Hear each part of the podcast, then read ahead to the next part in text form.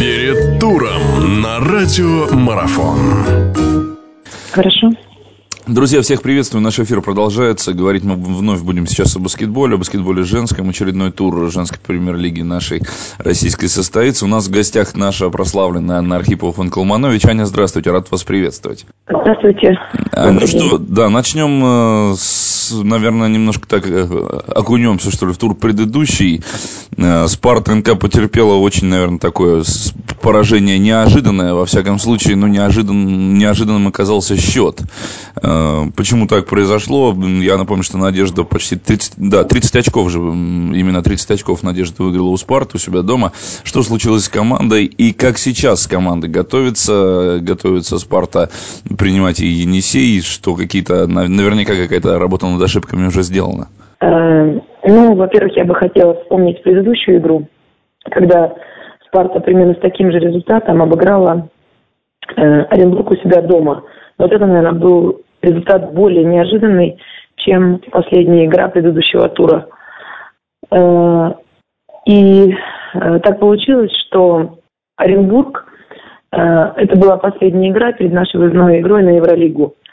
Когда уже подсознательно, наверное, игроки все-таки поняли, что зацепиться не удастся, начали экономить силы на игру в Чехии.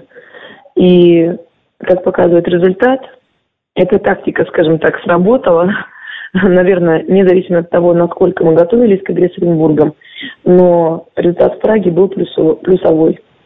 Ну, то есть лучший враг хорошего, как я понимаю, здесь в данном случае даже, может быть, оно и к лучшему, да, что силы поэкономили. Да, да, да, да. Сейчас, да, в игре против Енисея, да. да, сейчас в игре против Енисея, который в туре предыдущем также уступил Курскому «Динамо» в гостях, но Енисей у нас здесь так больше его, наверное, относят к группе аутсайдеров.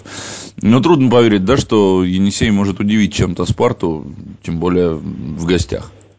Ну нет, я думаю, что это достойный соперник и очень интересная картинка игровая.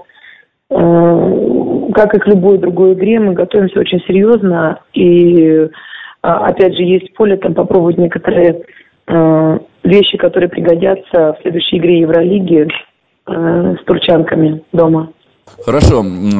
Курская «Динамо», о котором я сказал выше, она проводит игру с «Спартаком» из Московской области.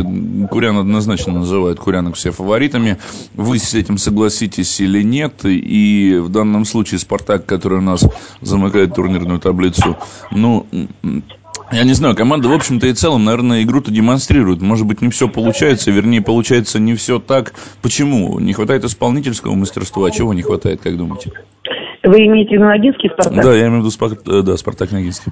А, ну, я думаю, что Курская «Динамо» в любом случае по составу, наверное, и по всем составляющим и находится действительно сейчас наверху в числе фаворитов.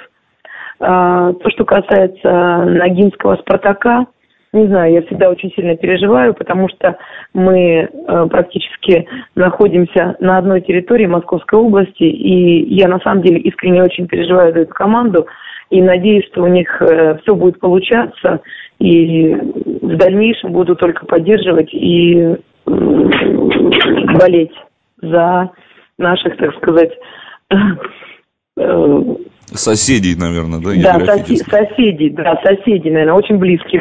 Ну вот в этой игре у «Динамо», «Динамо» однозначный фаворит, наверное, да, с трудом верится, что «Спартак» может отнять очки. Э, да, но «Динамо» тоже не демонстрирует э, сейчас, вот после Нового года, яркую игру, поэтому я бы не стала однозначно заявлять о их э, безоговорочной победе.